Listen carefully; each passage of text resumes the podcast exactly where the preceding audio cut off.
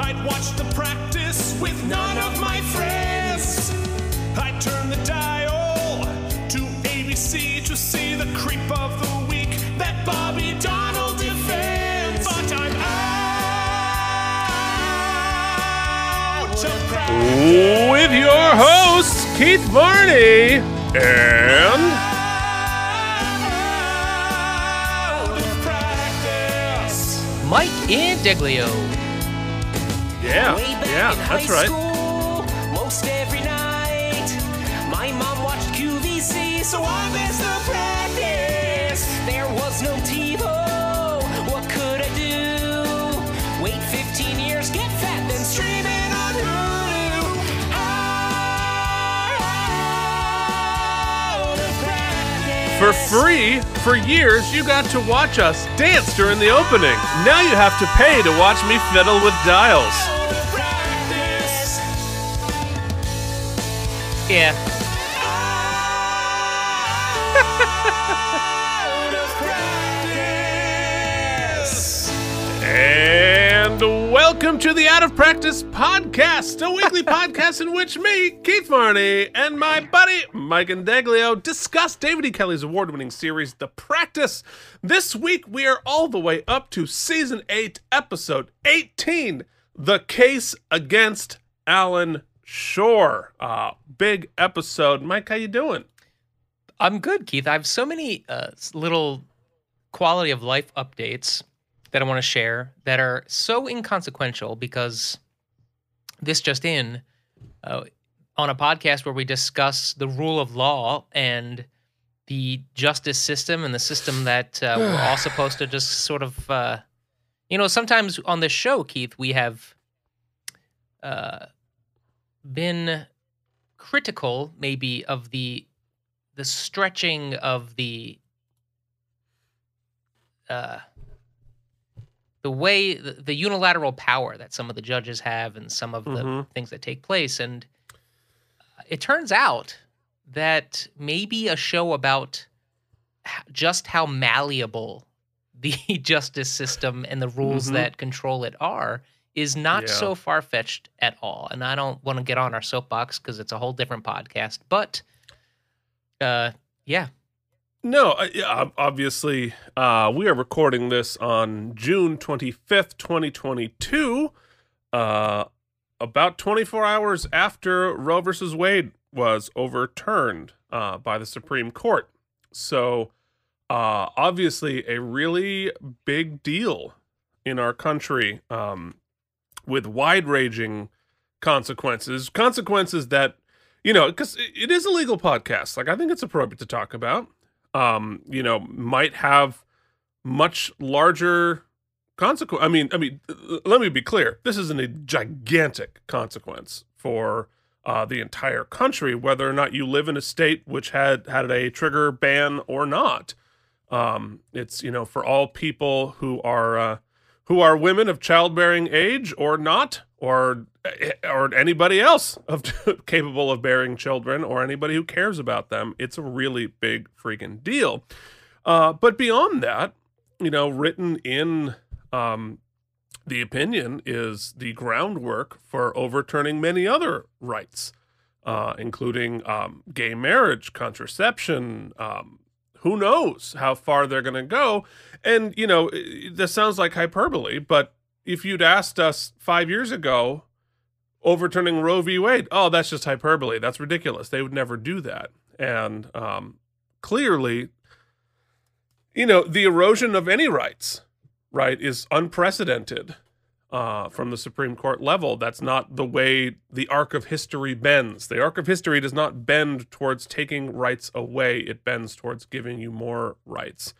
And so this is a very sobering time to be uh, to be here, to be in this country, to be interested in the law, to have to care about it, to care about the people that it affects. And uh, yeah, it's a pretty uh, pretty sobering day today. Um, Yeah, I, I I was not- found it interesting because I was having a, uh philosophical debate with a colleague about how how is uh, and I guess their basic point, and I'm not attempting to relitigate this with you. I'm just expressing uh, an, a, the opinion was that Well, it can't hurt sending anything back to the states. All they're doing is sending it back to the states, Hmm. which, with a very broad brush, is true. But the issue then becomes much more complicated as I tried to enumerate these reasons was that, well, when you get to the state level, the state legislatures, when you get to gerrymandered districts and you get to the fact that uh, voting uh, is not uh, very easy for many low low income poor neighborhoods the disenfranchisement goes disenfranchisement goes way back. It's it's it's a it's much more complicated right? We can't sum up these things in in in talking points so listen it, it, it's difficult i will say this as it pertains to the podcast uh, the thing i found that if we had seen it on the show that would have strained credulity and lost oopsie tires keith it Yeah. would have been the majority opinion of the supreme court which referred to six to three. yeah re- not even just five to four. which used as legal precedent, which called into the ether legal precedents from well into the early 1800s. I mean, we're talking going back in the wayback machine. So you're using Yeah. as as justification for your for your ruling the mindset of slave owners in the early 1800s, right? It's, well, well, my, you know, Michael, I, I, I think you have uh, put your finger on it, right? Because you know the the discussion you're having. Oh, send it back to the states, right? Because uh, what could that possibly hurt? All right, some states want to have more freedoms than other states, and why don't we just let the states decide? I believe we fought a civil war over that because uh, half of us wanted to send it back to the states whether or not we can own people and the other half were like, you know what? Maybe no state should be able to do that. And uh, maybe. and so when people, you know, like the states' rights argument, you realize what that's from. That's from the Civil War. States' rights came out of the Confederacy. That is where, when when you make that point, that's really what you're making, uh, even if you don't know it. So, Now, Keith, can I make maybe, mm. quite possibly, the worst Ooh, can you make an awkward Transition of all time? Yes. Ooh, what is what would be the most awkward way to transition? well, it would definitely be white privilege, and here we go. On that same, very same day, Keith. Do you know what arrived in the mail for me? An Amazon purchase. Let, let it, does it relate to to a certain feline situation Nope, or just nope, nope. techno? Okay, all right. A bidet attachment for my toilet.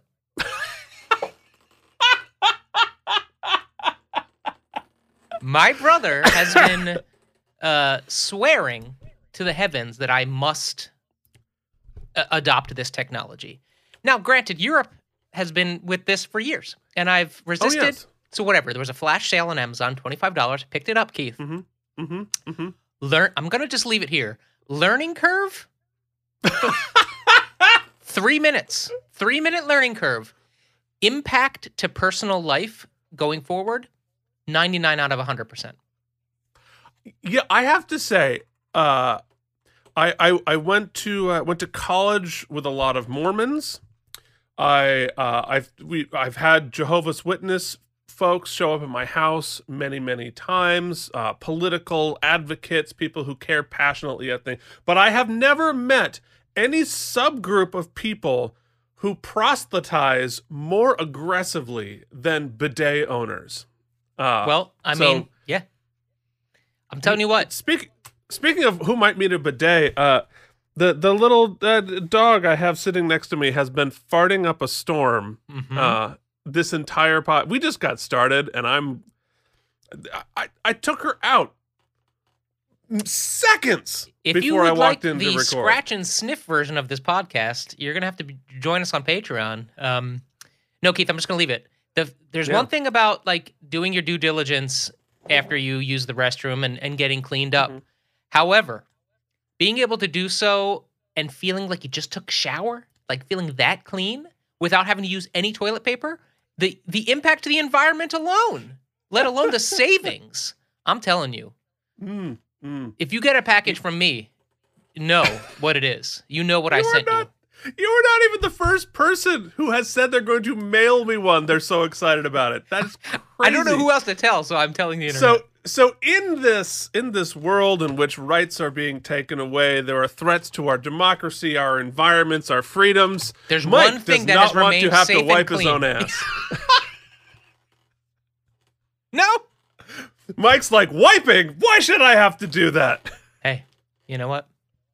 I thought it was going to be a little Huh? more uncomfortable, a little more to learn, but nope, it was pretty, pretty nice. Anyway, Keith, Filings and subpoenas.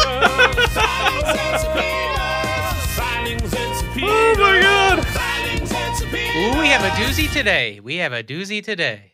and and boy, uh, let me say, like, in in in perhaps the uh, the criticism of this show, and maybe what makes this show great is we are a wide ranging podcast. Mhm. So we have we have covered a lot of ground Already. um, already, already.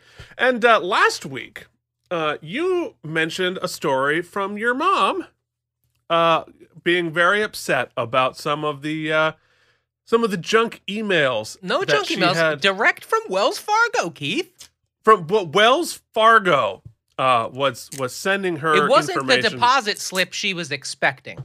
No, no, it was not. So, uh, one of our, our good friends and moderators uh, went in search of a deposit slip of another sort and uh, wrote us, Guys, I am so pissed. This is, of course, Phoenix Cage. Guys, I am so pissed. I just set up an account at Wells Fargo today and they haven't emailed me any porn. so, uh, zing. That's very funny. It was very funny. I got a great chuckle from that. Well played, sir. Well played. Uh yeah, Wells Fargo, where's my porn? I haven't gotten any either. So it's a bummer. But you want to know uh who I, I don't know what the tra- I don't I don't have a transition for this. I usually have some I don't know how to transition You'd from think you, we could take our criticisms of Alan Shore to the bank, but Hmm. unfortunately, we have an objection. Oh no. Oh, We you don't read to- this? Oh, I- No. I forgot to read it on set Did it on red. you Damn it! mark it red? All right, you know what? Your punishment is now you have to read it because I don't know it exists because Oh, somebody th- marked it Yeah, red. that's my fault. That's my bad. So I'll do it live. Uh, Yeah, no, that's hundred percent, which is good. I'm glad you had a better transition because I was going to go into the Patreon, but I'm I'm glad I couldn't. I could not figure out a way to navigate from uh, emailed porn from Wells Fargo to the Patreon. So there, there it is. That's the type of professionalism. Well, uh, while Mike is looking up that it. information, I got it. You got it. Never mind. Go, Mike.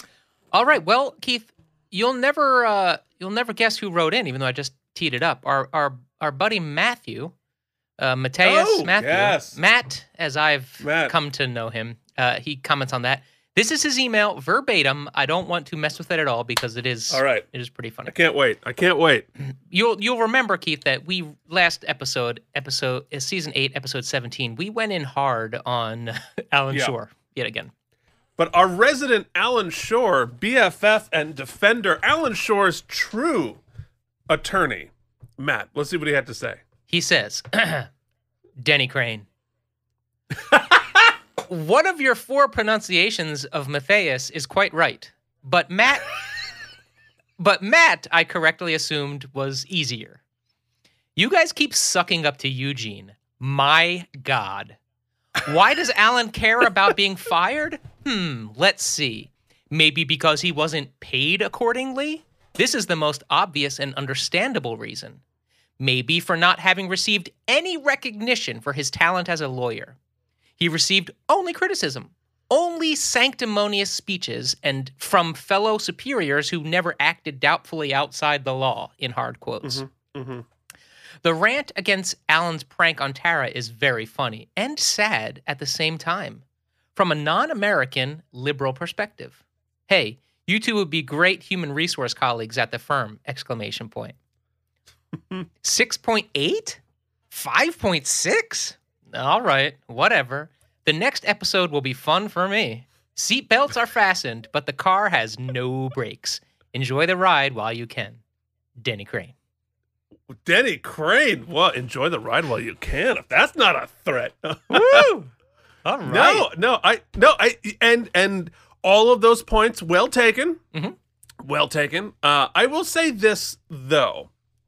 Uh, if Alan is expecting an attaboy for the money that he brought in illegally, they should like most of that money came from that settlement uh, where he extorted the law firm. Right, there's seven Mhm. million. dollars. I think at least like five or six of that came from actual literal extortion, which I b- would assume that legally they're not even entitled to because you know it, money taken from extortion can't possibly you know be you're legally entitled to keep.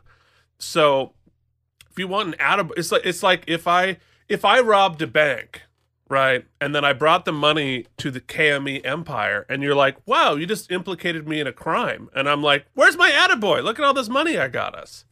Um, yeah, I would say the where I'll agree the most is I don't because I don't think he actually cares about as as egocentric as he is. I don't actually think he cares about getting a a, a congrats from anybody on the firm. The the fiscal concern I think is is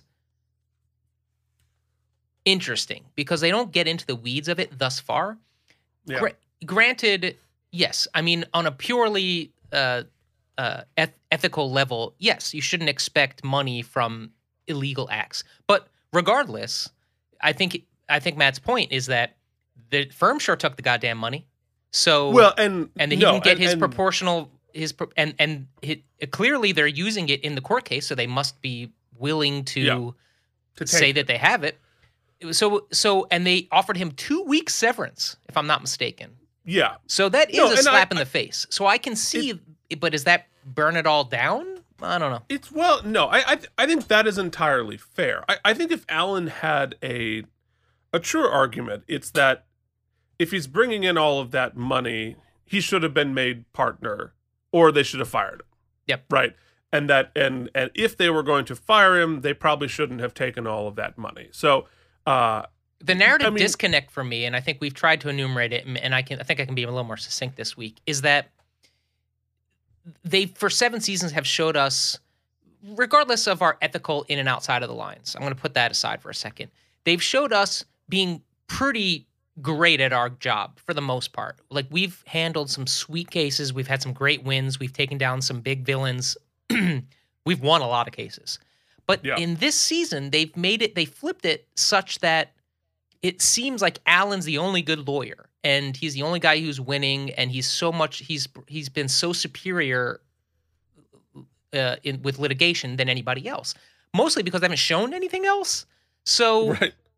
Now this narrative is that oh i've been bringing in all the money i'm the biggest breadwinner i'm winning all the cases like that's because we haven't explored what else is happening and so that's the narrative we, disconnect We do know. I mean, narratively, that's true. We do know the actual dollars and cents that he has brought in like seventy percent of all of the firm's money. So, uh, so uh, yeah, I mean, I I think I think definitely we reached a point in the process by which they're like, we're going to take your money, and you should be a partner and get your fair share of that, or we should fire you and not take your money. What what our if if our heroes did something wrong, if Eugene did something runny, wrong, it was I'm going to take your money and fire you. Mhm. Right? So that's that was the thing that I think Eugene did wrong. Um uh but you know, it, it's a slippery slope. Like you you gave him more rope than he should have Mhm. but you know you brought in money while he was being given a second chance right so he was being given a second and third chance and while he did that he brought in money so if i'm doing you a favor by not firing you before i, I don't know it gets it's a little murky i get it Now, I'm gonna. The next thing we'll quick. I want to briefly just touch on. I don't. I really don't want to get into the weeds on it because I think it's totally fair to watch the the interaction between he and Tara with the drink and blah blah blah blah. And Mm. it's it's a very slice of life moment. We don't know the larger context. We can assume you. One could assume, and it seems Matt did here, uh, that it's part of the flirty flirt, right? That that's part of the game they're playing and and whatnot. I think the point Keith and I are trying to make is that we're at a a different place about our position and our ability now in media across media to to portray things properly. And I guess the point we were making is that it didn't age well. I think is what Yeah, well, and know what I mean? it's it's it was it's played for a joke, as he mentioned, a prank. He used a, a great term. He pre- played it. He called it a prank. I think that's how it was written. I think it's how it was portrayed, and I think it doesn't hold up to scrutiny today. I think no, the and, and no, no, for sure, and and particularly so because it was inherently and by intentionally sexualized. It wasn't a prank like I'm going to feed Mike some laxatives, right? wouldn't be a problem, like- Keith, because I got that bidet ready you got go. that bidet. Not a problem. Not a problem. Uh, but yeah, it's it is it's just it's a different thing. It's a different thing. It's a different thing this this day and age. And well, it was always a different thing, but now we finally have an awareness that uh, no, you you can't Cosby, folks. Uh, even if it's a prank, it, it's it's it's not fun anymore. Yep. And never was. So uh, And and I would agree. I, I think that your point is also valid, Matt. Like we are, we're a little on edge over here. We're a little on edge. Well, well, you know what? Because because we've been uh, we've been ignoring Cosby for the first seventy something years, and uh, we're a little embarrassed. You know, and I I think as a country in in this, um, like we. All of these changes should have, you know, should we should be making these. We should be making these things. We should be caring about the, all of these things. But there's also a level of embarrassment that we weren't already yeah, there you go. So- and and so that that there's a there's a strong awareness of it because it's it's embarrassing that like we we put up with that. Well, so, Keith- anyway, Speaking of things that didn't age well, we didn't. So let's get back We in the didn't. time machine and look at how we used to be and put and pop our way over to our Patreon, which Ah, we have not talked. Keith. How can you waste put in pop on over as a Cosby segue? Come on. Pop. Isn't that worth paying for? Well, if you thought that that was hilarious as opposed to just ouch, you can go to patreon.com slash K and M, spell out the and, and get all sorts of fun bonus content like that. Uh, with uh, you know, watch alongs and extra episodes. You can watch my uncomfortable face while I try to transition out of this. Uh, here, uh, You'll be out go- financially consenting to our nonsense. Exactly, uh, and uh, and supporting the show and helping produce the show. It's a it's a really big help. We're about to record right after this a commentary track, and uh, on the unreleased, uh, uncovered 1992 episode of Star Trek: The Next Generation, starring 11 year old me and 8 year old my brother, uh, will be released early on the Patreon before it hits the Before we get every YouTube strike possible. Before we we- we're just not gonna be able to monetize it you know it it we made so much money on the first run we don't need it of Yeah. uh, star trek the wrath of niner but if you would like to monetize it anyway you can join our amazing patrons patrons including Cloud Lover 69, Cloud Lover 69, Jorge Navoa, Alan Zimmerman, Brian Kaufman, Casey Clark, and CRM Productions and Charles Babbage. I got through it all while trying to stifle a Diet Mountain Dew burp. That's uh that's what we do here on this podcast.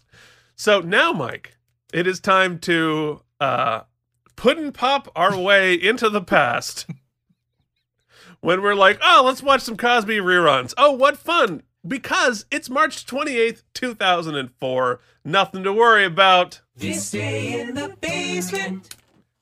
What were you doing March 28th? I was living in Prospect Park, Brooklyn, Keith, and let me tell you one of the best parts. Last week I talked about my dog Coco, R.I.P. But there's something about places, times in your life that you associate with routines. And one of the routines I had, for better or for worse, when I lived in Prospect Park, was waking up, walking down one flight of steps in our brownstone, walking out the door and across the street, 9th Street in Park Slope, Mhm. Mhm. to Dizzy's Cafe, Keith. It was a mere 50 paces from my doorstep, and it was the greatest breakfast sandwich I Uh, can you ever recall having. The breakfast sandwich. and it was glorious. And I had an air morning. And when friends would come visit, we would always go to Dizzy's, Dizzy's, Dizzy's, Dizzy's, Dizzy's. You could have lunch there, breakfast there. Was always packed. But since we were regulars, we could always get a table. Food was great. Service was great. Coffee was great. Just a cool vibe. It had that sort of Brooklyn vibe. Get a coffee and a sandwich, walk the rest of the, the block to the park, sit down. Ah, just great memories of that. And uh, in wanting to talk about it today, I Googled it up so I could see uh, if it's still there. And just last year, Keith, because of the ravages of COVID, they closed their doors after 29 years. Oh no. So this is both a, a, a happy memory and also a, bit of a bittersweet uh, realization that they've they've had to close. So uh, Bummer. Ah, yeah, that's Bummer. really sucks. But uh, all the best to them and and and the great and and thanks for the great food and the great memory. Yeah, yeah, well, and and for sure, a good breakfast sandwich uh, in your neighborhood bodega is a big deal. Uh, in especially in uh, in the city.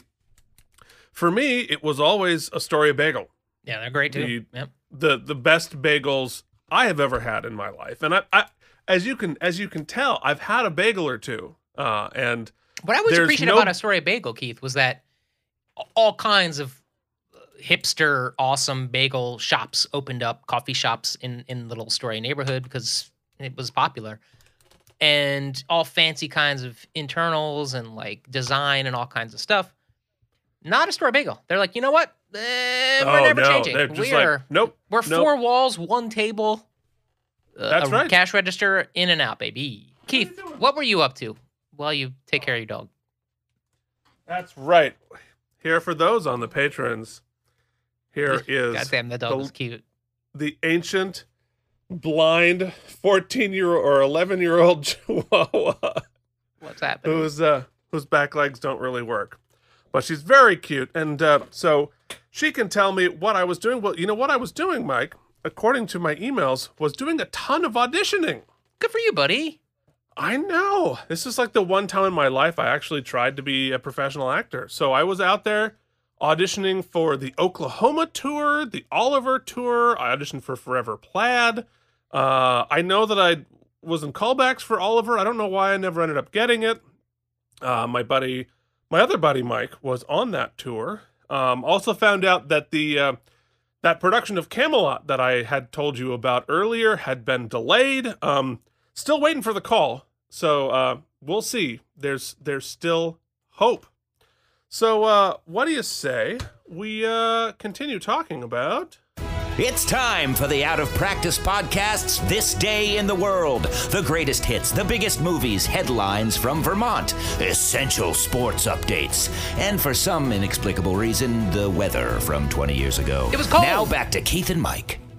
Uh, well, I'll tell you, we were continuing to listen to Yeah with Usher featuring Lil Jon and Ludacris. And uh, the cover of the Burlington Free Press talked about commercial drivers feeling the price pinch because we were in another gas prices issue back then in the middle of the war that we started, which caused the uh, gas prices to surge. The uh, top movie was Scooby Doo 2 Monsters Unleashed. Is that the one with Was- Freddie Prinze? I believe so. Yeah, the sequel. So, uh, I'm not hearing yeah. Are we hearing yeah? Who are we listening to? Who, Uh, are, who am I not listening to? You are hearing it. Um, you just didn't know it, Keith. Ah, We are listening to Clejan, the trap violinist, as he covers Yeah by Usher. Uh, you can check him out on YouTube at Clejan, C L E J A N. Uh, it's him playing this live in Atlanta, but with this cool Nice. track. So there you go. Sounds good. You want to know what else sounds good, Mike? It's a little segment we call. It's time, it's time, it's time for Sports Ball. The Boston Hockey Bruins beat the Carolina Hockey Hurricanes 3 2 at RBC Center. Joe Thornton scored the game winner with 240 remaining. Rookie and current captains Bruin, Bruins captain Patrice Bergeron contributed an assist on a Samsonov goal in the second. Meanwhile, the Flyers dropped a 3 1 loss at home to the Rangers. Tony Amonte scored the only goal for Philly. I'm a human being. God damn it. My life has value. And I'm not going to take this anymore. It's time to talk about the damn episode. Is it? Uh, it is definitely time, and I'd like some credit for being able to run all of this while holding a tiny little dog. I've actually had to not stop looking at you because it's it just makes me laugh. I mean, this this little this stupid little creature who uh Keith- doesn't really bark, she just moans. In our like in our relationship, it's not that I don't think you're this type of person, but like nurturing is not the word that I would use to like. It would not be an advertise. I would an an, an advertise an adjective that I would Mhm. throw into the the the the thought diagram. So anyway, so we'll look, we're looking at you just like stroking this like giving this little dog the best golden years I- could have is really making I- me I, I think that has more to less to do with whether or not I'm nurturing and whether or not I care to nurture you. Well, yeah. um, yeah. Okay. So, yeah. What are we doing? Oh no! Oh no! Shots fired. this episode of the practice, season eight, episode eighteen, entitled "The Case Against Alan Shore," was written, of course, by David E. Kelley and directed by Bill Del- Bill D'Elia. D'Elia. D'Elia. Bill Bill D'Elia D'Elia. Who knows? Who last directed on Concealing Evidence, which uh, leaves us with one thing to do, and I think it's appropriate this week at once again. What is that supposed to mean? What's your problem? Is this what happens to women when you insert your penis? What? What What does Mike think's gonna happen? You know, what if he would have drank the curdled milk? Then what would have happened? So uh, the title implies that we're getting into the courtroom officially this week. So we're going to get more Denny Craning. We're going to get all kinds of great stuff. I think the big flip this week, Keith, is that uh, you'll recall that last week Eugene kind of put it to Eleanor that she's going to have to pick a side and all this stuff. And she Mhm. seemed quite torn. We gave her the oopsie for it. I think this week in the courtroom in real time, she's going to, you ready for it? Mm. she gonna switch teams. She's going to mutiny and become Team Alan. Whoa. There you go. Oh, okay. and then All it's right. gonna be so it's it's Alan, Eleanor, and Tara versus Eugene and Jimmy. And the way they've been writing Jimmy, that doesn't that doesn't look good for the firm.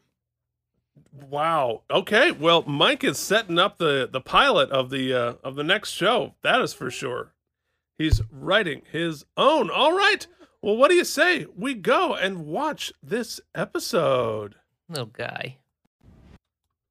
The practice, season eight, episode eighteen. The case against Alan Shore, represented by Matt.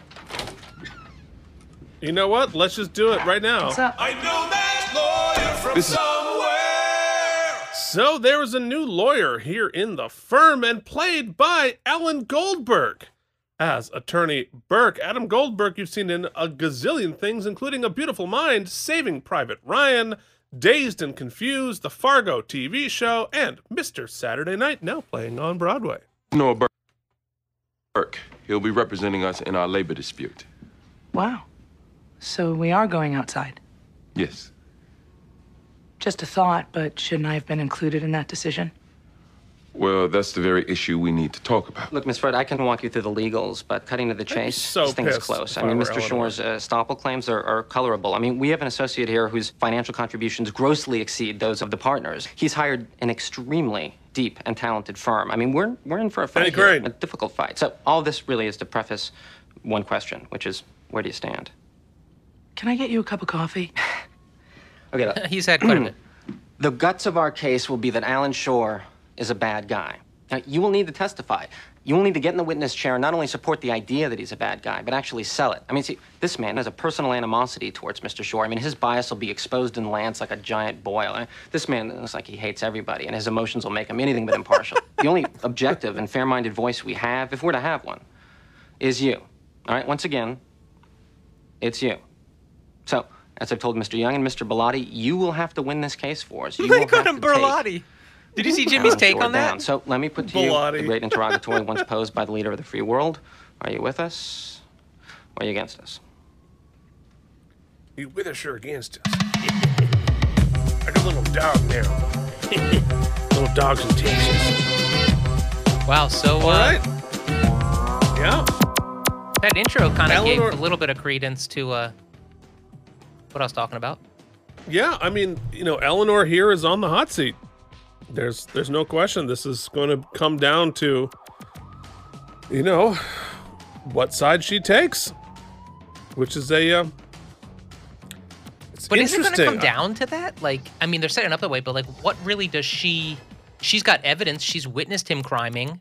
She's Well, I don't think he's ever even denied the crime. Whether or not we go forward all depends. Of course we're going forward. Not this is so fast. Vince Colosimo back down. as Alan's lawyer. I canceled your 10 o'clock. I had to tell the beast, and she's in a mood, so. Tell her she looks beautiful and the meeting will be rescheduled. Well, she won't believe she's beautiful And unless you Stedman. do. Then tell her I said so. Goodbye. Who's the beast?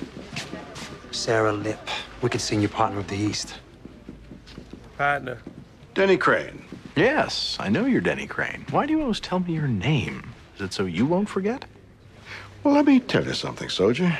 I've learned from experience that people can't believe they're actually in the room with Denny Crane. They think it can't be true. So I let them know it is true. Out of practice I look him in the eye. Denny Crane gives them something to tell their grandkids. Denny Crane. Out of practice. You know, I wanted him because he knows the judge. I'm having deep concerns now that the judge knows him. First of all, he did win the motion last week. Second, I'll first chair, he'll be second. But he talks aloud. I'll rein him in. He's an asset. We want him at our table. Trust me. Denny Crane.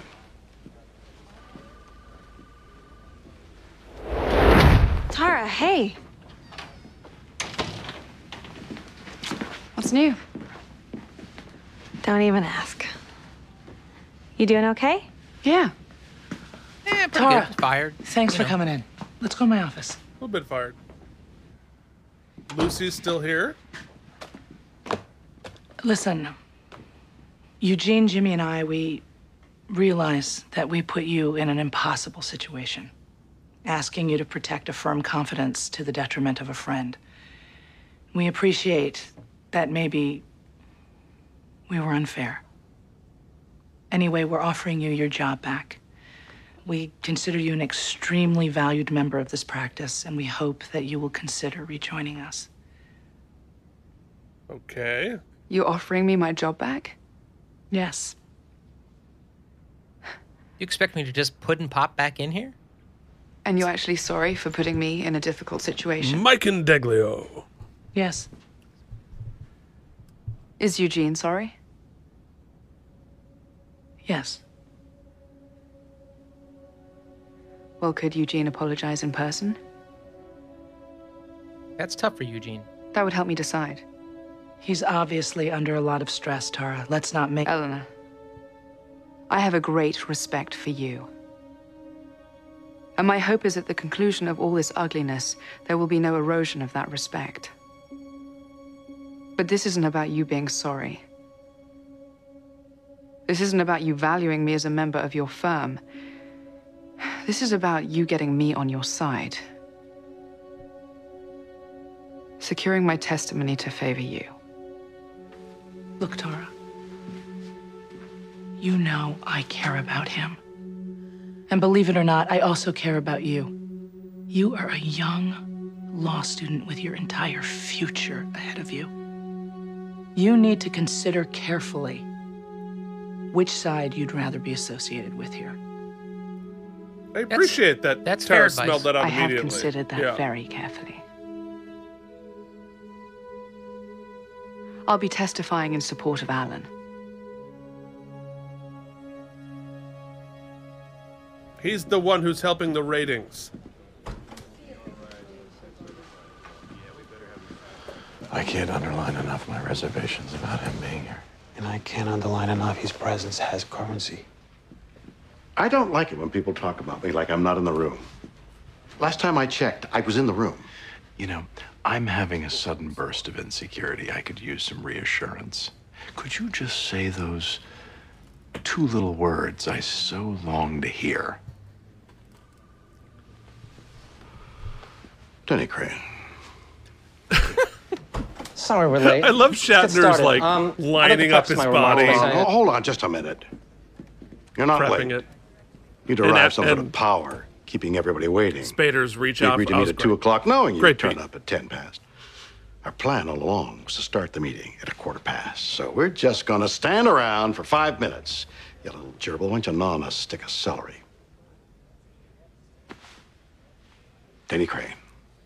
Keith, the Denny Crane Look, thing we are here to is, take is one gonna wear last thin. stab at settling this. We are not waiting five minutes. We are not waiting two. Let's start over. True or Please. false? Someone somewhere has counted the number of Denny Cranes in each episode of Boston Legal.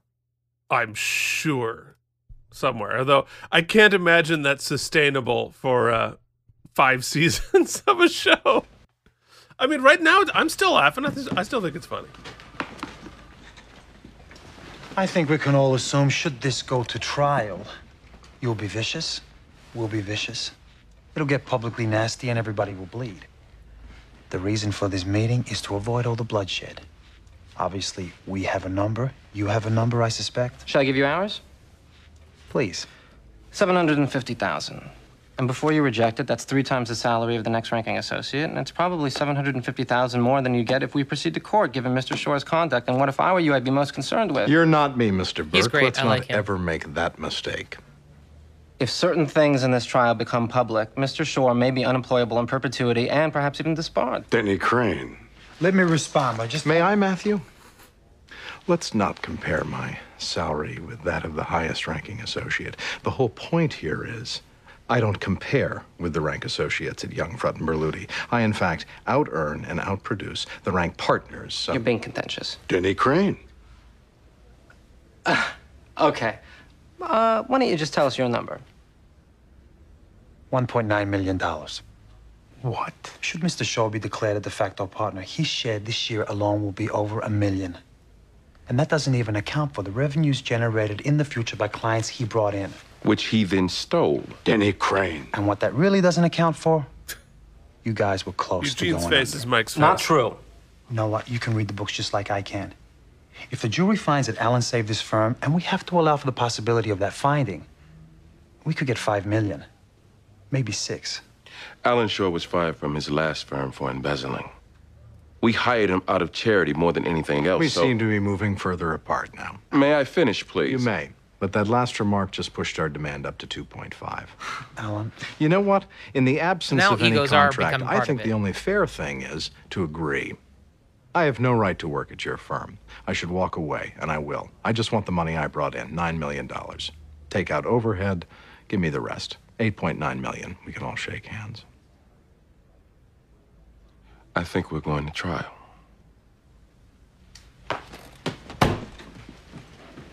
So yeah, it's clearly now Eugene and Alan. It- it- like, It's a, it's a Yeah. pissing contest. It is a huge pissing contest. Yes. Let's be fair, Mr. Shore. You were fired from your previous firm for embezzling. And I deserved it. I did not deserve to be fired from this firm. Because? Because I saved them from going bankrupt. Because I won my cases, and because I looked good doing it. Did you ever break any laws? Break any laws? Yes. Did you extort lawyers? Did you illegally download records? Were you privy to deals buying off witnesses? Did you suborn perjury? Ah, that. Perhaps. Perhaps. Look, they knew my character when they hired me. I never did anything. Hello, Judge. I never did anything ever that So he's wasn't not my character. denying anything. Alan, come on. You could have risked disbarment with all this. That would run to the reputation of the firm. I was called before the bar already. Eugene Young stood up unsolicited, yeah, that's just true. an honorable man. But when it that was time true, true, to split up all the millions of dollars I generated, I was suddenly unworthy. Thank you, sir.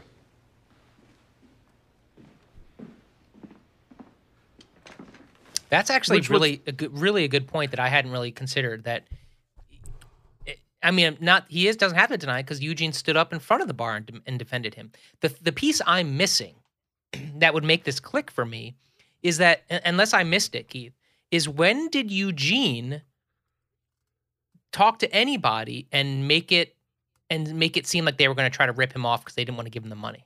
Like that's maybe I guess he didn't need intent. Maybe the, it, regardless of them just giving him the severance is I, I don't know. I, I just missed where like Eugene pissed him off, other than like calling him on his shit every time he had shit. Well, and and and that yeah, I mean it's true. I mean Eugene basically said, "Hey, uh please stop criming." And he's like, "No, I want a crime." Then Eugene fires him. Is like, "You didn't give me enough money on the way out." Really, is is is what this is all about. And and I think to the point of yes, Eugene did stand up for him in the second or third episode that he did this. But then after that, Eugene kept saying, Stop criming. Stop criming. Stop criming. So that's all under it. So like at the at the moment after Eugene stood up for him and said yes, then I think it makes then that point is valid. But there's plenty of times where Eugene has said like I need you to stop doing this. I need you to change your behavior after that. And then so like if you knew that he was if he was a slime ball, sure. So he gave him an opportunity to stop and when he didn't, he fired him. I think you made this point before, but but I'm gonna I'm gonna correct me if I'm mis- misquoting you. But I think the point you made that I find interesting now is that you know you a lot of times we give them shit about writing backwards, right? But mm-hmm. here it could have helped. Like if we knew the showdown was the big thing, then we could have set the pieces better. What all of those moments where he and Eugene kind of had a come like a full house moment where the violins play and they kind of man to man agree like they're going to try more. Those are the best moments of those episodes, in my opinion, because you're like, okay, we, we're developing this friendship and we're developing, or at least this understanding, this respect, and then this whole thing sort of undoes it, retcons it for no reason, and and and creates like sort of a false animosity. It doesn't feel earned. It- makes this the earned emotions from before feel unearned or feel fabricated. So it's that's why I think I feel a little unsatiate, sati- sated by it. Um, it's not. Yeah, it's not being a defender of Eugene. It's not. It's not kissing up to Eugene as we have been accused. It's more just the writing doesn't seem to support the antagonism here. Well, it supports it from Eugene's standpoint, right? Eugene's like, stop criming, and he wouldn't do it. So, like, why wouldn't Eugene be pissed? You know, and Keith, you got scabs on your knees? point- Come on, you must have scabs on your knees. oh, and from blowing Eugene. Yeah. Well, no, because look, Eugene, like, just like uh, you're you are doing damage. He told him many, many times not to. From a from a legal standpoint, he's an associate. Like, if if uh, Tara brought in a seven million dollar verdict, she doesn't instantly become partner. She's an associate. The associate contract says you're entitled to X regardless of what you bring in. That's the deal. That's the that's the thing. Um, however, I will argue against my own argument about about Eugene saying stop doing this. Uh, and had they had that heart to heart, and Eugene says like, "Hey, you got to stop doing this. You're hurting the firm," and Alan was like, "You know what? You're right. I'm going to stop doing it. I promise I'm not going to do it again." That's very different from Eugene's like, "Stop doing this," and and Alan's like, "Eh, I'm going to keep doing it." Mhm. And and I think that Alan at no point ever said, I'm going to stop criming. He just said, My objective is not to take the firm down. He'd never said, I promise to turn over a new leaf and start being ethical and stop with this nonsense. So if Alan has an argument, make it's that. Well, yeah, okay. It, it doesn't make him ethical, but it is a good argument for Eugene knew what he was doing and chose to feels accept it. Dramatic. You left out the part where you impersonated the an important airline. thing though i I think for from eugene's perspective since we're pointing out you know alan's motives and whatnot eugene never uh, really agreed to keep him on, at least that we've been privy to, never really agreed to keep him on because he was making all this money. He kept him on mostly because of Eleanor. That is also true. You know, I don't I don't know what the legal argument is there. So both of them somewhat appear to be accusing the other one that their base motive isn't truly what we think it is.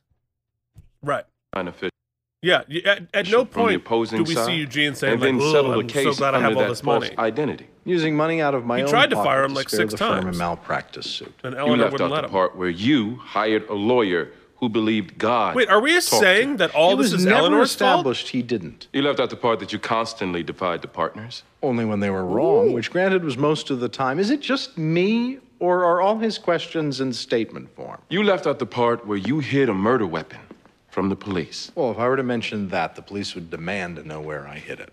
You left out the part where you took a hooker to a client's wedding. The invitation said significant other. I thought it would last. You left out the part where you secretly installed video cameras in a woman's hotel room and taped her having sex. For blackmail purposes only. See, Okay, like that's that all was a funny, but like, I watch for my own pleasure. Like This he- is all one big source of amusement. See, hold you. on. So Isn't right it, there, he has now admitted tell that to open court. A DA at this point would arrest him. It's a crime to do that. I don't He know. should be arrested. I, don't know. I don't know the legalities of that. There's no if if Helen was here, hell yeah. But without Helen, Oh yeah. Well, but, but but think think about Schmitzovich, you for know sure. he, he he did it to some like you know random woman who was screwing his friend. We we just did that. We did that to Lucy. Let's let's say he was talking about doing that to Lucy, and the, exactly that statement again. I, I I don't disagree with you, but I feel like Bobby they wouldn't have put it in the episode here if he, and he wouldn't be so so cocksure if if there he didn't feel protected for some reason. This, Hey. Eugene. If you take life too seriously, it ceases to be funny. I tried to impart that and other little wisdoms to you, which you never took, but you always took the money. That's his one argument. Alan, I don't know what you're doing. You say you want to settle, but I don't think you know what you want. Tara, I plan to keep your testimony you just- very are simple. they like- Basically, I I want you I to don't kiss my establish that he was top. open and That's notorious with his antics from the beginning. You've kissed Okay. me before. I will not put you in On the top of position of attacking Eugene or Eleanor, and No. I don't want you to. Just just on the lips. Denny, this is Tara Wilson, a law student I spoke of. In need of employment. Yes, she's extremely talented. I can personally vouch for her skills as a paralegal as well Stand as. up, please. Turn around, please.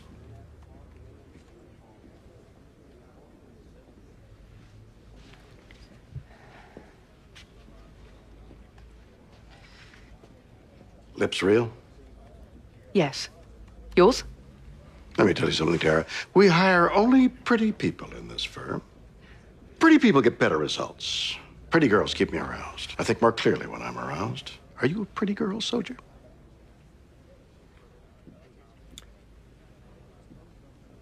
I am, sir. Good girl. At ease. Is it time to take our disgusted face screenshot again? I'm always at ease. Sir. I don't just don't know anymore. I like her. I just don't know anymore. Truth There, is, there's such a it's been a horrible this season year. has such a disgusting element I of haven't boys will be going boys. to work since he's been And aren't there. they charming? My cases seems he's gotten all the good ones. How's your love life? I feel like he's talking about his place on the show too. Sounds like I hate my life, doesn't it? Very much so. Why don't you change it? How? Go join Bobby. Well, what do you want to do? Jimmy. You Is mean Jimmy you haven't even too? asked yourself the question? They're writing everybody off. They're like, they know now. They're like, we're writing a new show. We out. I I feel like at this point we do know that. No. That scene tells Ethically me challenged? they're already planning. Perhaps. What's the difference? He was honest with how he dealt with his friends and his fellow partners. Where he was perhaps underhanded was with opposing counsel. Did the partners at the firm know about his underhandedness? Yes. They would often protest and threaten him. But as Alan correctly points out, at the end of the day, they would cash the checks. And Miss Wilson, you had the opportunity to see the financial records at Young, Frutt, and Berluti? I did. And what kind of impact did Alan Shore have on their business? In dollars? He more than tripled it. That guy has a legit, Obviously, you're friends with realistic Alan Shore. Boston accent. I consider him He's a friend, Australian. yes. Forgive my indiscretion, um, and admittedly, I'm, I'm speculating, but um, have you had sex with him? No. Objection. She answered the question. That's what I'm objecting to. I want to have sex with her. She keeps saying no. I believe you've witnessed Mr. Shore committing acts of sexual harassment go in the this. workplace. Have you not? I have. In fact,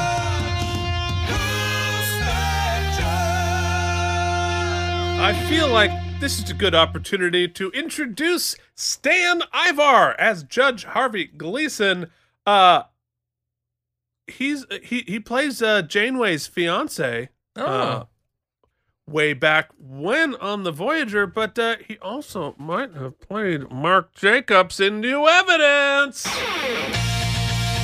Come on, come on. We're not supposed to notice that you've been on the show before, but now you get twice the residuals arriving at your door. Yeah. So welcome back to the practice. I'll pretend that I don't recognize that I saw you in season two and you met your demise. Here we go now. First you were a killer, but now you're set free. First appearance, mainly filler, but you had to go to you may be fooling someone dimmer, but you don't fool me. We're not here to judge, but you just might be. Welcome back to the practice tonight.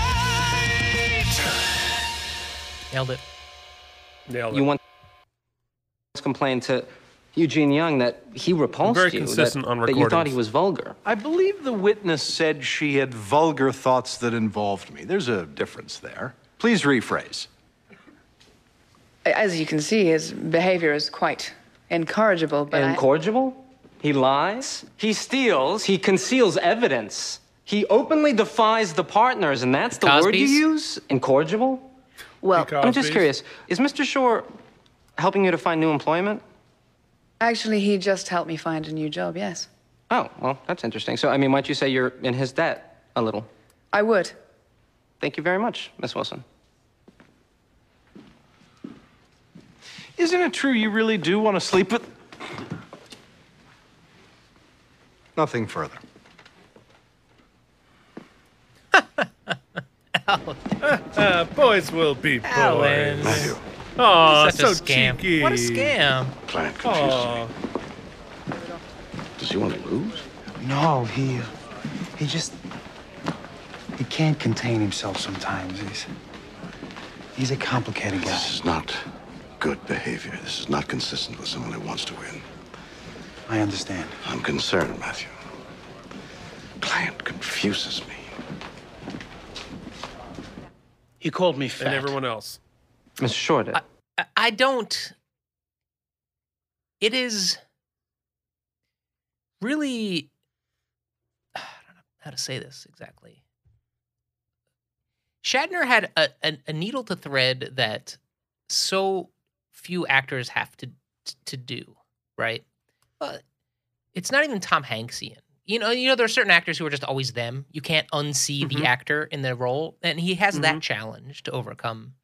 Right. Um, but more than that, his character i- i- i- in on Trek, and then sort of in his music slash poetry career slash his public persona following following the original series, or I'm sorry, yeah, uh, he became sort of a caricature of himself. Mhm. And so he had to find a way to harness that. I, I mentioned this in another episode, but he had to find a way to harness that and and expose it and then use it, but still develop a character on top of that because it's so easy to write it off as just Shatner Shatnering. But then when you watch Right. the, when you watch the performance, it's so nuanced and actually excellent that he's able to create this that Denny Crane is is slowly in two episodes what second episode we've seen him Yeah, second episode. is already establishing its own sort of universe of character, mannerisms, speech patterns, uh, motivations, questions, curiosities, slight little nuances facially that are so specific and well done and clearly intentional, not just him doing the Right, Shatner right. stuff, that it's it's kind of remarkable. Oh yeah, I mean, because it's because you're right. It is partially self parody, and also a distinct new character. It's well, I mean, it's it's tremendous work, you know. And honestly, like I'll say this as a uh, you know, everyone knows how I feel about Star Trek. I was never really a big Shatner fan until Boston Legal. Until until this character where I'm like, oh, he does have a sense of humor about himself and he is more self-aware not in the bad sense but in the good sense than i ever thought he was um, yeah, and and in the world, they, there is no Shatner, right? So in the world, he disarms people sort of with his, with what we kind of already know, which sort of we laugh at about Shatner, but in this universe, it sort of disarms folks. So it, it's it gives it some space to carve out its own niche. It's very cool. yeah captain kirk Almost every day. captain kirk Usually in front of other people to humiliate me. It was some remark about my body. Why did they show that extra during that? It also Such a called me weird- stupid. This is an associate directing insults at partners for he's all no shocked. Reason that we didn't want. him. whatsoever So that's why you voted to discharge him uh, because of all the insults. No, that's not the only reason. He violated legal ethics. He ignored privilege. I feel so bad for Jimmy and Michael Badalucco this season. It's just been a, just a goddamn crime. I voted to discharge him because we're not just a place of business. We're not simply a corporate entity that exists to generate profits. We're a practice at law. The people in our practice have respect for the profession, respect for each other as It's a great monologue that they're going to shit all He over in about five seconds. I can tell. I voted to discharge him because it is not okay to ignore the ethical rules of the practice. I voted to discharge him because it is not okay to belittle people, to treat them with cruelty or ridicule. If he wants to build no a reason. firm where that kind of behavior is okay, let him build his own firm. But he was an associate at ours, and he dishonored it and us daily. Thank you, sir.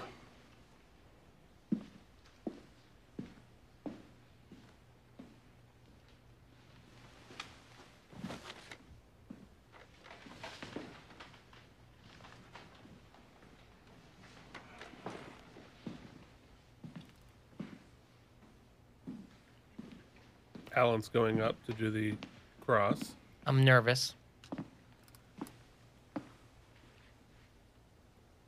You spoke with a great deal of emotion, Jimmy.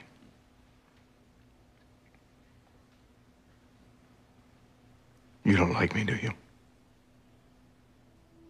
No, I don't. and why would he Is it possible for you to completely separate your personal dislike of me from your objective opinion of me as an attorney? Honestly. Probably not. Thank you. I mean, he did. They did have a fist fight. a little bit At least he showed him some grace there. But it benefited him. Well- so What if you showed him grace you got jimmy showed the grace by being honest in that moment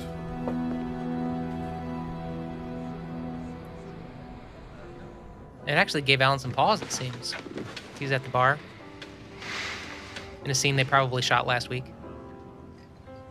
First time Are they sat down at the bar. against me, Eleanor? Alan, what do you want? all the bar scenes The jury they're sitting can't at the same place that to jimmy and you. You claim it's not about at. the money. So, what is it that you want? I don't know. Apparently, $9 million and to screw Tara? Maybe mm-hmm. just to be. I, mean, I, I wouldn't knock it. Well, let's leave it at that. Just to be.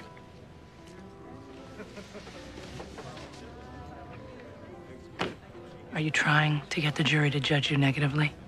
To confirm some twisted. Ah, again with the psychoanalysis. I don't have time, Eleanor. I've got a long day in court tomorrow.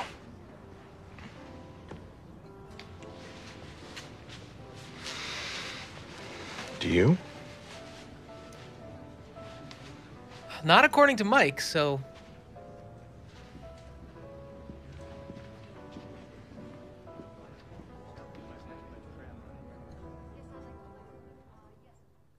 I mean, I don't mind there being a mystery as to Alan's he had no contract. It was employee at will. And legally, we're entitled to terminate an associate for personal reasons. But it wasn't just personal reasons. We had to protect the integrity of our practice. But, Eugene, as it's been said, you, you did take the money. Yes, he earned revenue in his capacity as an associate, but that didn't give him tenure. You've heard all the things he did against the law, against the canons of law, against us. How do we employ a person we can't even trust? Fiduciary duty, that has to mean something in a partnership. There's an implied obligation to deal fairly with one another, honestly. That man never did. As a result, he had to go. He had to go. Thank you. Okay. I mean, and he looked at Eleanor there. Which is true. She is the reason he wasn't fired day two. I want you to know I agree with everything you said, and if what you said about my client is true, I'd have fired his ass too. Good work, soldier. Nothing further. what? Oh, it's a Denny Crane special. Uh, I imagine this uh, business about fiduciary duty, obligation to deal fairly, honestly, goes both ways. You would have a duty to be fair and above board with Alan Shore. I would, and I did. Good man. I love his sitting down. Kind of, he, it's the, it's the Columbo. He's Uh, you had a meeting with uh, Samuel Gould, a client of Al Shore's, last week, did you not? I did. Here's Longtime client of Al Shore's, am I right? Yes. I must strongly caution you against going with Alan Shore. Why? It is our belief that he is unstable, that he has self destructive personality tendencies, that he's also prone to committing unethical, sometimes even criminal acts. Wherever you take your business, I would urge you again not to take it to Alan Shore. That was you trying to steal Al Shore's client. Was that a fiduciary stab in Al's? Keith, we both have one of those little microphones. At the micro time of that discussion, Let's be honest. Samuel oh, Gould was yeah. a client of the firm. Your Honor, it's illegal to secretly tape record. There was nothing secret about it. Mr. Gould taped all his meetings. Firm knew it.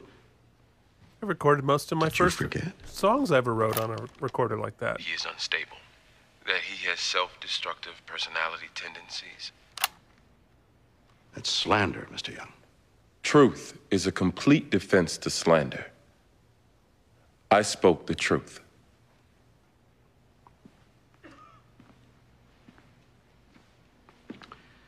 You know, son, I'm a senior partner in my firm the way you are in yours. And here's the thing about good leadership, and you tell me if you disagree. It's not enough to insist on fidelity or honesty or fair dealing. A good leader has to practice it. Denny Crane. Ha! Timing. Shatner has timing. Was it my imagination or was he actually quite effective? I keep telling you, once he's in a courtroom, all the plaque on his brain just dissolves. I don't know what the hell it is, but I think it was effective. I don't like it when people talk about me like I'm not in the corridor. Last time I checked, I was in the corridor. Shit, Eleanor. She won't make eye contact with anybody. We're getting a slow motion shot of her walking too.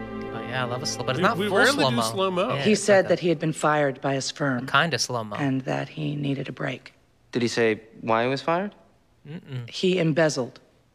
He said it was a half Robin Hood kind of thing that he took from the rich and kept it. And knowing this, you hired Alan Shore. Yes, Why? he was a friend who, well, like you said, he needed a break. And this testimony today, this is difficult. You have no idea. In fact, despite all the infractions he's committed since joining your firm, you've continued to defend him. Why, Eleanor? I think Alan is deeply troubled. As talented as he is, as terrific as he is, I don't think he likes himself. And on some psychological level. Objection. Foundation. This will be a lay opinion from a friend, Your Honor. I'll allow it.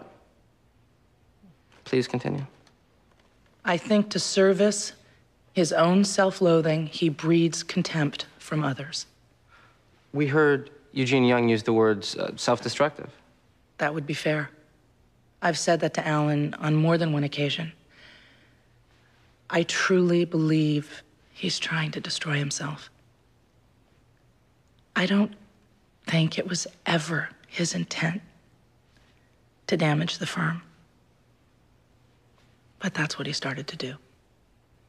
So you agree then with the decision to discharge him? I do.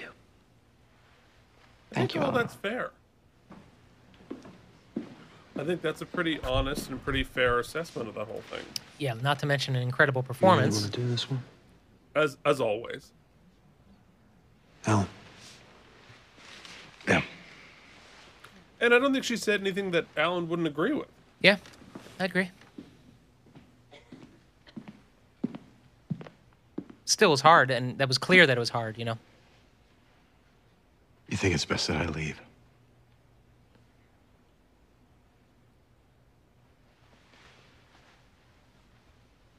Did you not say last week, let's work this out? Did you not say you couldn't bear the idea of going to work at a place without me? I said that. Did you mean it? I meant it. But, Alan, I said that unobjectively, as your friend, as a person who continues to care deeply for you. But What a great scene. I don't think you're It's entirely in the well. courtroom, but they're having a personal conversation. you are gonna self destruct one day. And I can't prevent that. But I can't let you destroy my partners in the process. I'm sorry. Mike was wrong, Keith. Mike was wrong. Mike was I see. wrong.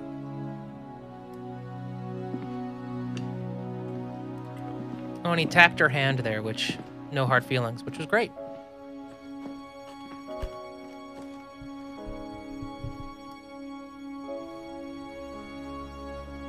Good scene. Great scene. Good scene. Yeah.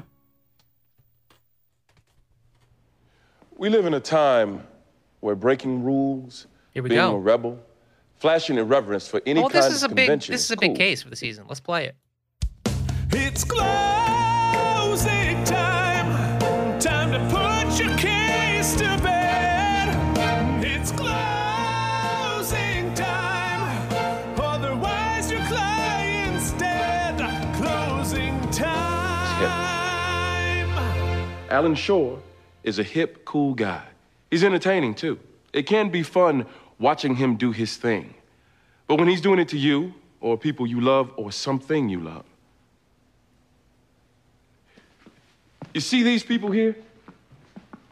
We don't have husbands and wives. Eleanor has a child, I have a son, but no one can accuse us of living rounded, balanced lives. Our lives are that law firm. Our lives are each other. And working together in a place together, that's something.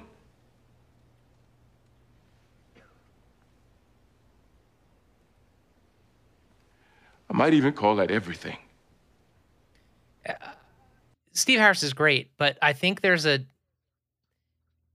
I, maybe we're putting this all on top of it, Keith, but it seems to me they know what they know where this is all going to. They're starting to give their goodbyes. I think so. Yeah. He had a look at the the table there, and it was it. I could see a little bit peek behind the curtain. This I think, man but I know they have to know that they Couldn't get that. it down. Yeah. He came in from the very first day and behaved in a way that said, people here don't have to be moral. People here don't have to conduct themselves with integrity. That people here don't need to be honest. You heard the list blackmail, extortion, breaking privilege, impersonating opposing parties, concealing evidence. It goes on and on. He did this acting as an agent of the place we built. Alan Shore thinks he got fired because we were afraid he'd bring the firm down. What he can't seem to get is that he's already brought us down. Like I said, I know scandal is hip these days. For sure, it's profitable. But at Young, Frutt, and Berluti, character still counts. It must count. Our dignity is not a fungible thing. Not to Eleanor, not to Jimmy, Not to that dead baby we left on the church steps. not to me. Alan Shore just can't get that. But he can get his own show. he sure can.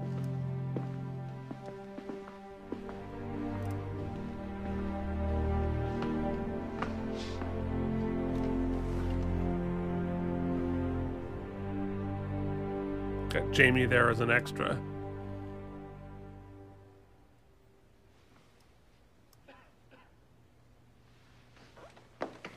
All right, Alan. Spader time.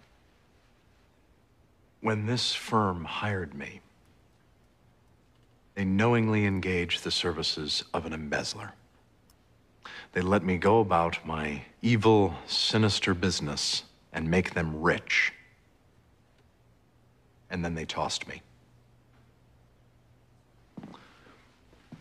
I had an uncle. He'd bring a delicious dessert to every family get together, and everyone would fawn and gush, saying, You're so thoughtful, Charles. You're so generous. He admitted to me he wasn't generous at all, he was hungry. And his logic was if he brought a pie, he'd get a slice. I brought the pie, ladies and gentlemen. They didn't give me my slice. As for all my despicable, unethical, immoral, treacherous, sleazy conduct, they called me everything but a terrorist, didn't they? This business is not an ethical arena. Our legal system is adversarial by nature, where it is often the very function of a lawyer's job to prevent the truth from ever coming out. We get paid to suppress and squash and conceal evidence. Remember, this is the system that freed OJ, but also convicted Rubin Hurricane Carter. Every first year law student is taught don't ever, ever equate legal ethics with morality. They're almost always mutually exclusive. It's an ugly world where underhandedness is often celebrated. I didn't enter Eugene Young's church. It was a law firm, a criminal law firm, the dirtiest kind, where lawyers get up in court, as Mr. Young has many times, and knowingly, falsely accuse innocent people of murder. Why? For the noble cause of getting the real killer off. Eugene Young has put guilty people back on the street to kill again. He's in the business of freeing serial rapists. But hey, I brought the firm down by pretending to be an airline executive. I'm sorry. I guess I just don't get it. Well, he goes behind clear. my back, tells my client I'm unstable for the purpose of stealing that client. This somehow falls within the bounds of integrity. I guess I just don't get it.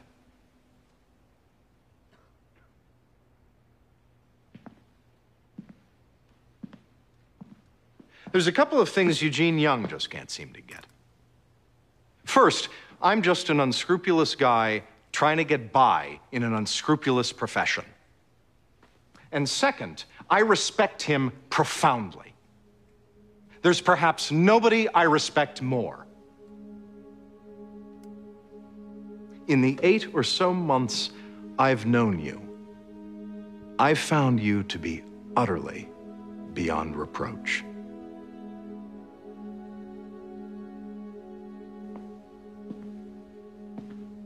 Which is why I'm so surprised he would take all that money I brought in, fire me, then go through all this just to avoid giving me my slice.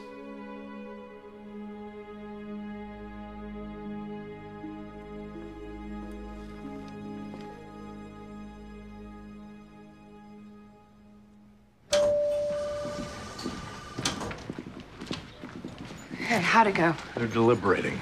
Can we talk about the outfit? All the assistants here wear uniforms. I like it.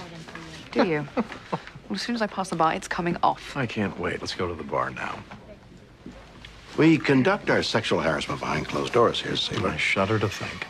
Excuse me. Oh. That was a hell of a closing. I like what I see so far. Nine million dollars, portables, closing like that. What do you say? We take our relationship to the next level. Are you a homosexual, Denny? I'm offering you a job, sailor. You can't be serious. They already have a verdict. What? That means they never got to damages. You lost, Pilgrim. Come on. Hmm, Keith. Are they gonna shut you off? What if this was it? It's like, what if Boston Legal starts now? That's right. The, the credits roll. It's exciting. Different, different theme song.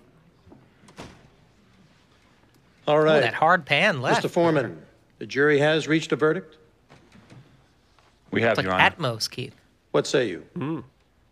On question one, was the defendant's termination of the plaintiff wrongful? We find in the affirmative. That means yes. On question two, concerning damages, we are the defendant to pay the plaintiff compensatory damages in the amount of $2.3 million. Ouch.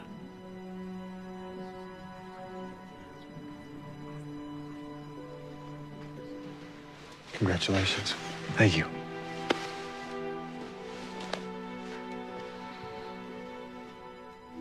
What was the settlement offer? 750? One point. No, they asked for one point. He, he asked for he asked for 1.9. They offered him 750. So he made like a half a mil on top. Yeah. Lost. 2.3 million. Two? We've appealed. Let's not. Well, does this affect payroll? I mean, can we Yeah. still finance our cases? Do you guys need me to open up a separate account? Look, I'll advise you what to but do. hold on. Lucy, okay? They're acting like Jimmy. this is going to bankrupt them.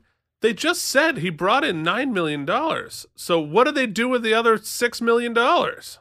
Why are they like, oh my god, how are we going to keep the lights on? Aren't they sitting on six million dollars? Like I understand that you have expenses and cases that kind of stuff, but like, it, it, it ain't six million I, dollars. I will say that at no point, the only time I ever truly understood the actual inner fi- the finances of the firm was season one when they had pizza boxes and they were just bro- po broke.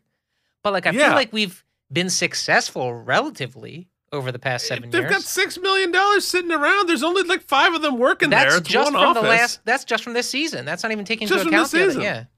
Yeah, I don't know where all this money is going. She's like, "Do you need me to open up a separate account? Should I order Domino's? Do you need me to get rid of the popsicles in the drawer? What what is necessary?" Like, should we go searching for change in the couch? Ooh, Alan just showed up. Of course he did.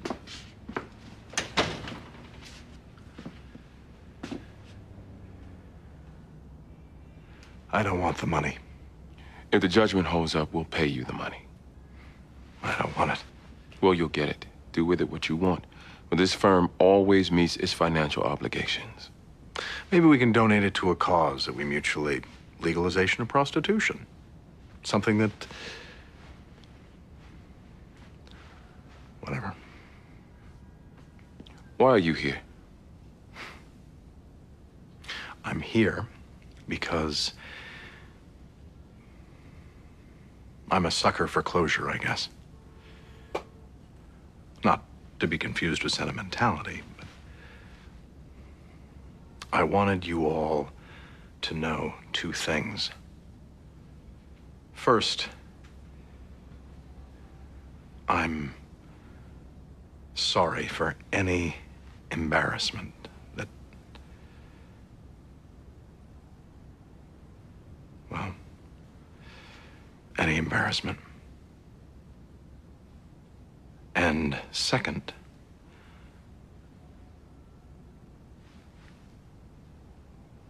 I really loved working here. I know my coming back isn't an option, but people should know where people stand. I've always believed that.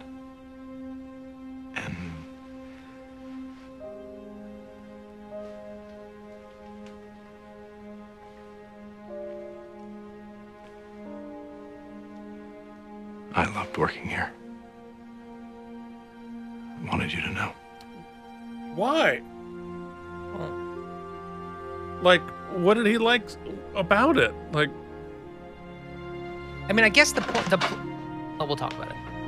Uh, but the, the the purpose is basically he's incapable of expressing his true emotions. So like when he's there, he couldn't do. But he was able to do it here if he had just. Doesn't make a ton of sense to me, bud. But no. Okay. Well, uh, I think this is our opportunity to uh, do a little award show about it. But before we do that, uh, Mike, why don't you recap the episode for us?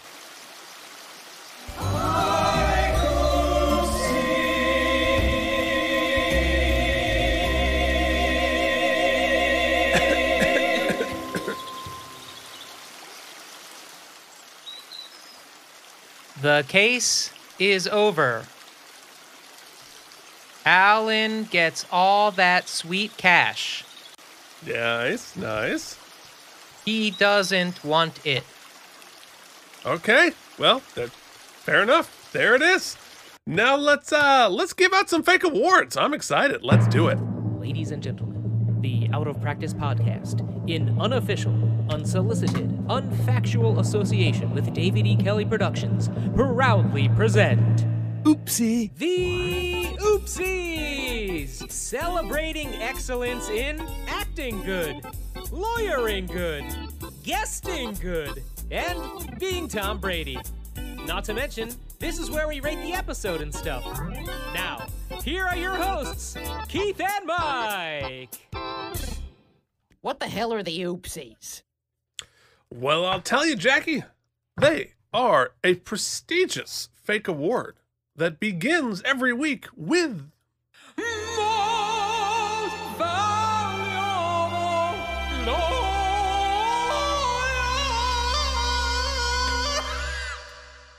Yeah.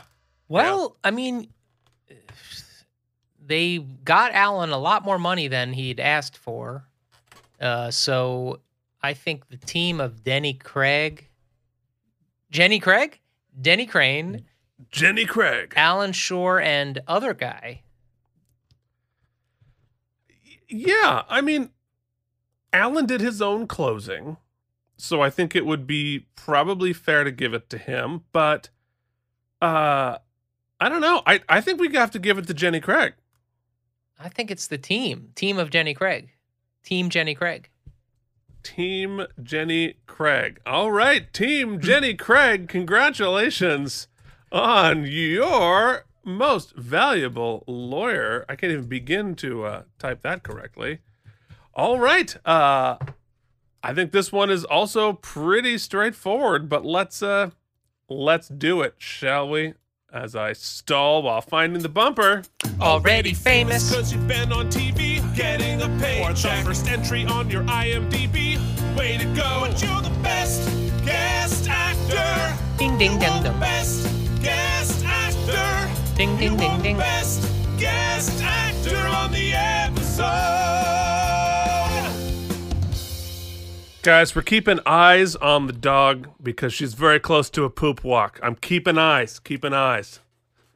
I feel like, for all the reasons I enumerated during the episode, which perhaps you didn't listen to and you just jumped to this portion, and I was who would do that? Basically explaining uh, how great Shatner is and what he's he in in the in the rabbit he's pulling out of a hat here with Denny Crane. However, I think we also have to give mention to the uh, guest star you mentioned at the top of the episode, who was working with the firm uh, in this suit. Vince. Oh, oh, you mean Adam Goldberg? Yes, Adam Goldberg, who I think is really, really excellent in his delivery, in his feeling like he knows all these people, even though he just kind of walked in the door, walked on set, and and gives a really animated and I think grounded performance. But it's impossible not to to back to back Denny Crane it. Um, he's just Shatner's just William Shatner is really excellent. I think maybe better in this episode because we got to see some machinations with him and uh yeah, and we got to see him in the courtroom, which was actually pretty nice. So that's my vote. Yeah, I, I mean, Shatner's performance is is terrific in this. Um, you know, eh, it's tough, right? Because he also is pretty despicable, and I don't mind a character being despicable if there are consequences, but right now, you know, I'm I I'm looking at this from 2022 eyes, and I'm I look forward to Boston Legal, and I think about it. And I'm like, wow, the entire premise of this show is going to be rich white guys being shitty and getting away with it because they're so charming. Yes. So I don't. So our so um, uh, America. America. yes, the the concept of the show is Merca, uh, but uh, you know Shatner is almost getting away with it because he's so Shatnery and adorable and delicious. So now it is time. I think, and I would imagine another back to back award here with You killed your podiatrist or blew the case, you let a single tear run down your face. You're the best actor on the show. I actually think, you know, we've struggled with various motivations and whether they feel earned and whether they feel legit or all we've we've we've the plot line slash writing up to this point has been a little, in our opinion, as we've stated, muddy, inconsistent. However, I think you see a tour de force this week. Uh, you see a tour de force not only in Shatner, but you see Spader doing what he does so well, which is making you completely think he's just a total ass, and then having those moments of really sincere, focused authenticity that don't Mhm. seem forced and but seem challenging for him, but he decides he respects them enough to go to that place and be that vulnerable. So amazing that he's able to do play that such a wide range of colors and it still feel like even though we have stated we're confused as hell and the show has stated we don't know what makes Alan tick. We don't know why he's doing the things. We're not going to tell you why he's doing this. But yet it seems like he knows and it doesn't seem like an actor flailing about. That is not easy to do. yeah. On top of that, Cameron, absolutely incredible, conflicted. That scene in the courtroom where it was like two friends having breaking up basically, Yeah. and it it felt like a breakup scene, and yet it was so real and it was so it was so in line with Eleanor, the way we've come to know and love her. Also, her interactions, feeling hurt in the off, everything she did this episode was gold. On top of that, everything Steve Harris does, even though he's been kind of really underwritten quite a bit this season, specifically this arc, he gives one of his top closes and he seems to mean it. And he takes the opportunity, in my opinion, to look over at his colleagues during that close and make it something else as well. Mm. Make it about the kind of meta arc and sort of reestablish his thesis, what he's learned over these past seven seasons. Just really spectacular. If there's ever been an episode that I really feel strongly about giving out, oh, and then Michael Badalucco, who has been criminally just like he basically got Lindsayed this season and yeah. is able to still come to work as an actor, find the the the the century gooey goodness of his character, what he knows he's created, and give that performance on the witness stand for the journey that Jimmy has been on. Just and, and none of the writing was that strong. Those the, the scenes were in the courtroom, but like none of the writing of the arc has been that strong. But yet these actors have been were able to find those moments and do them together, tete a tete. If if there's ever been an, an kind of an ensemble time, this was it. So it's hard for me to to pick mm-hmm. amongst those four titans. Yeah, I mean, I my first instinct would be to go with Cameron. I mean, she certainly did such a great um, scene there, and the scene between her and Spader.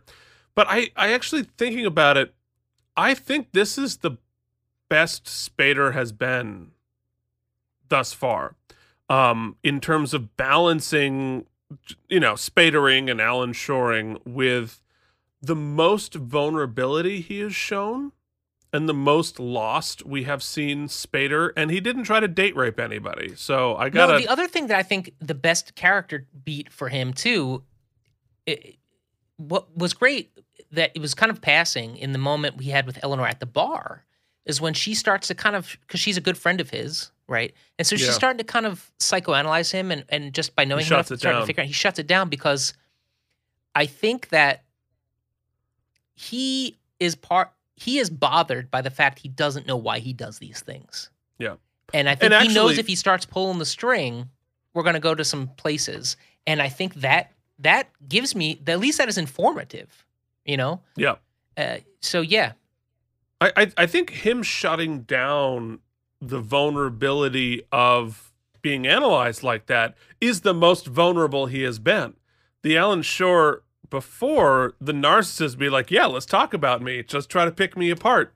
I'm so fat. I'm endlessly fascinating. Let's try to figure it out. But him being like, I can't do this is the most vulnerable he's been. Um, so I, I'm I'm voting Spader. You going Spader? they're all so good.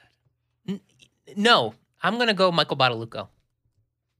Oh, okay. I really All right. feel like he could have easily phoned this in because of the kind of as an actor. I'm looking for performances uh, because Yeah. of the way the season's been going, and I think where he sees the writing on the wall, and yet he was able to to deliver a Jimmy that earned respect. Uh, so I'm going with Badalucco. Yeah.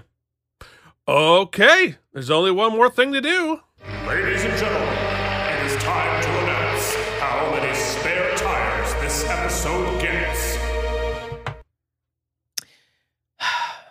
So there's a couple of things. I'm I'm I feel as conflicted as I have felt before, but for different reasons. I I loved the performances and the journey in this episode. I loved the machinations. I loved I kind of s- knew where we were going because it kind of had to go where they're going. And then he wants to give it back. So eh, no harm, no foul. Uh, oh, there's this like false drama of we're going to be bankrupt, maybe, but like he doesn't, he doesn't even going to take the money. So it's like the, there is no consequence. It's the whole thing feels sort of like toothless. All of the fallout is emotional, uh, but like the performances were so strong, and so all of the emotional beats landed for me. And I think as we get to the the close of the season and the series, I think that's also affecting me a little emotionally because of the journey we've been on, and so that that has that amps it up probably a little bit. Um, As a conclusion of the arc, it feels weird be- because they're ostensibly writing off a character. It feels like, but then you know, even if I didn't know there was another show, you're like, so now we're gonna just have like two shows because you know they're not getting rid of Danny Craig, Danny Craig, Denny Crane, and Jenny Alan Craig Shore. is going nowhere. So we're still gonna follow that, but then are we still gonna follow these guys? Because we have like five episodes left. So it it doesn't feel satisfying as an arc, but at least there's like it feels very practicey in the emotional kind of trauma and aftermath. That is very practicey as we've come to find, which that feels a little bit like home because we we've missed it, right? It's it the- humor was there, but it wasn't the point. It was there was actual legal drama-ing happening. There was there was drama, there was witness standing, there was a court case, which is what we love about the show. So I think it was really strong episode. Performances, the writing was pretty good. Even though the motivations haven't really been earned for me, uh that's not really what we're adjudicating here, right? We're adjudicating this episode, and I think it was the strongest of this arc, one of the strongest of the season. I'm going eight seven eight. Eight seven eight. Okay. Um.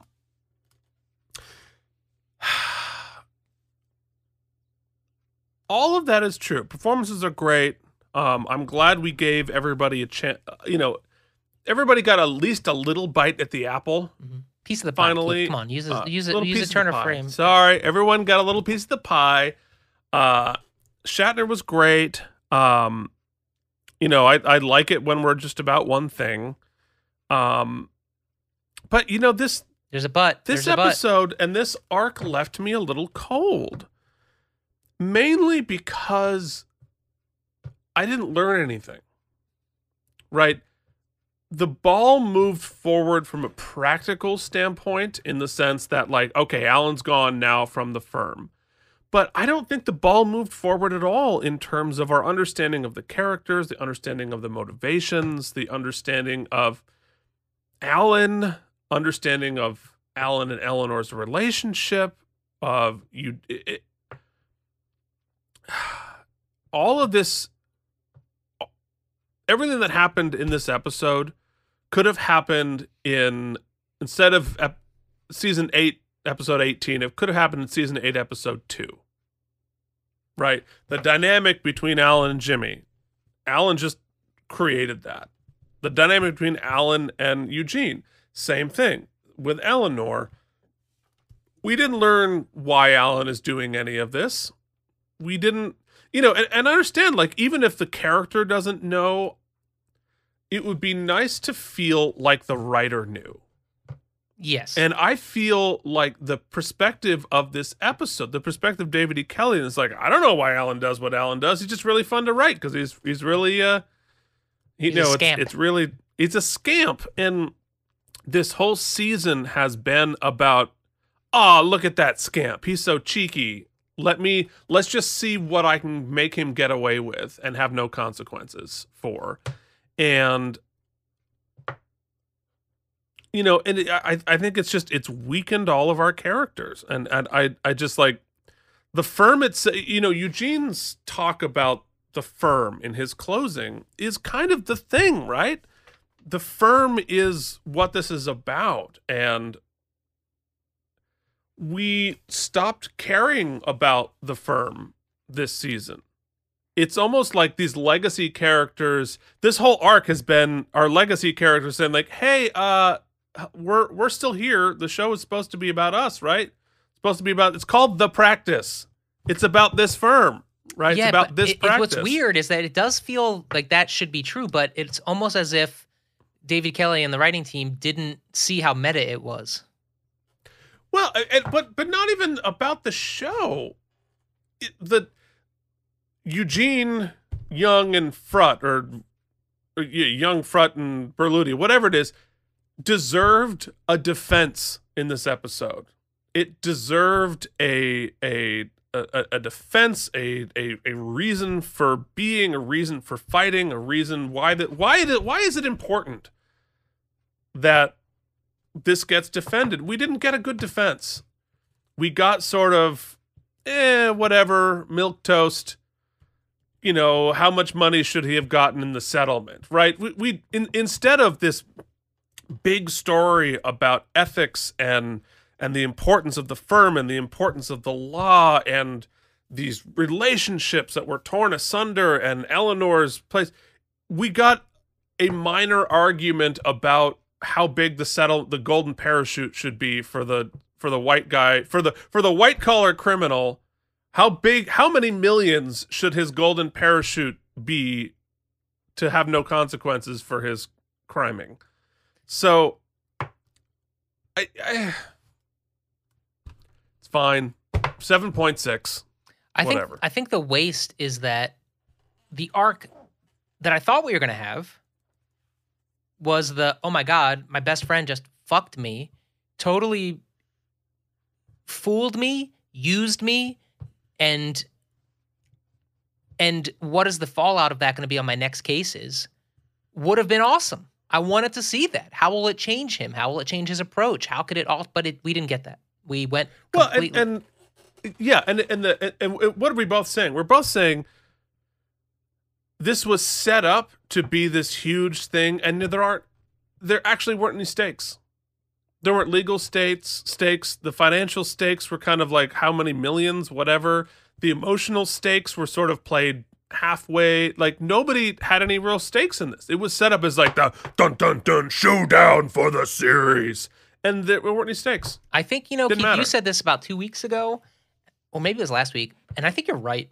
The more I watch, I think the feeling I'm getting is that this network was like, "Hey, here are your options," and David E. Kelley was like, "You know what, Denny Crane, Alan Shore, that's fun. I'm having fun." These are, like you said, they're, I can write them scampy. Don't seem to have any consequences. It doesn't really matter. It's not about that. I've already flirted with that universe with a with a more carefree universe in Ally McBeal.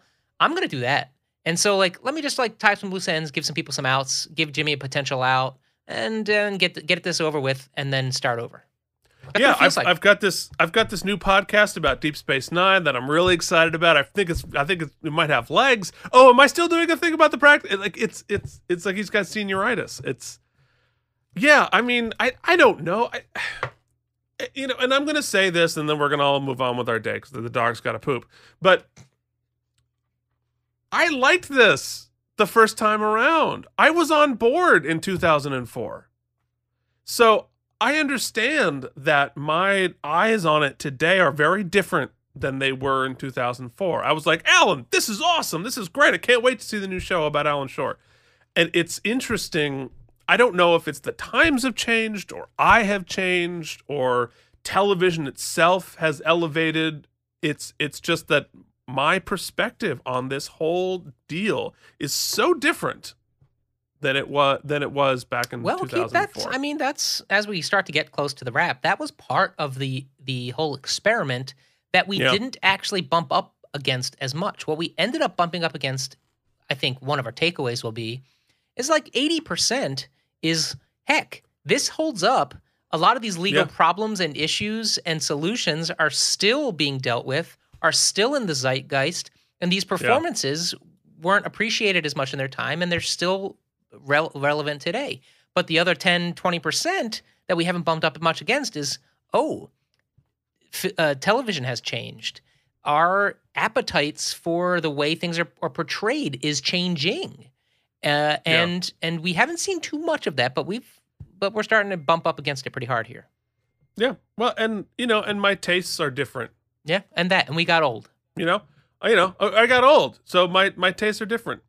So, uh, You're folks, like, you're like an old chihuahua having to take the crap. yeah, I'm like an old chihuahua, old blind chihuahua with no teeth and back legs that don't work.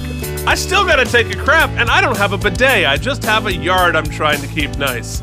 But uh, if you would like to help Mike pay for his bidet, you can join our Patreon at Patreon.com slash K and M. There's lots of fun stuff on there. If you don't want to do that, that's fine. I understand. I'm not joining. You can email us at Out of Practice Podcast at gmail.com. You can find us on social medias at Out of Practice Podcast on Facebook and Instagram. While you're on there, you're on the internet. Anyway, leave us a rating and review on Apple Podcasts just for fun, just to surprise us. Add a little surprise to our day. Leave us a rating and review. We will very much be grateful for it. And Mike, now you make mouth noises. You know, we've got other shows on the YouTube. You know, are you sad that the practice is, out of practice podcast is going away pretty soon? Well, guess what? You can still hear our mouths flapping and talking. You can even check Mm. out the Deep Space Nine podcast. That is on your podcast feeds as well. It's not just a YouTube show, so you don't even have to look at us if you don't want to. Regardless, Keith and I still have issues. We're still going to be talking to the internet with nobody listening. And if the bidet is not good enough, all you need to do is bend over and we'll shoot some audio laser sounds straight up that ass. Ooh, wow. I, I've been uncomfortable many, many times at the laser sounds you come up with, but that one was a particularly uncomfortable one. Lasers, I need to bidet off that image.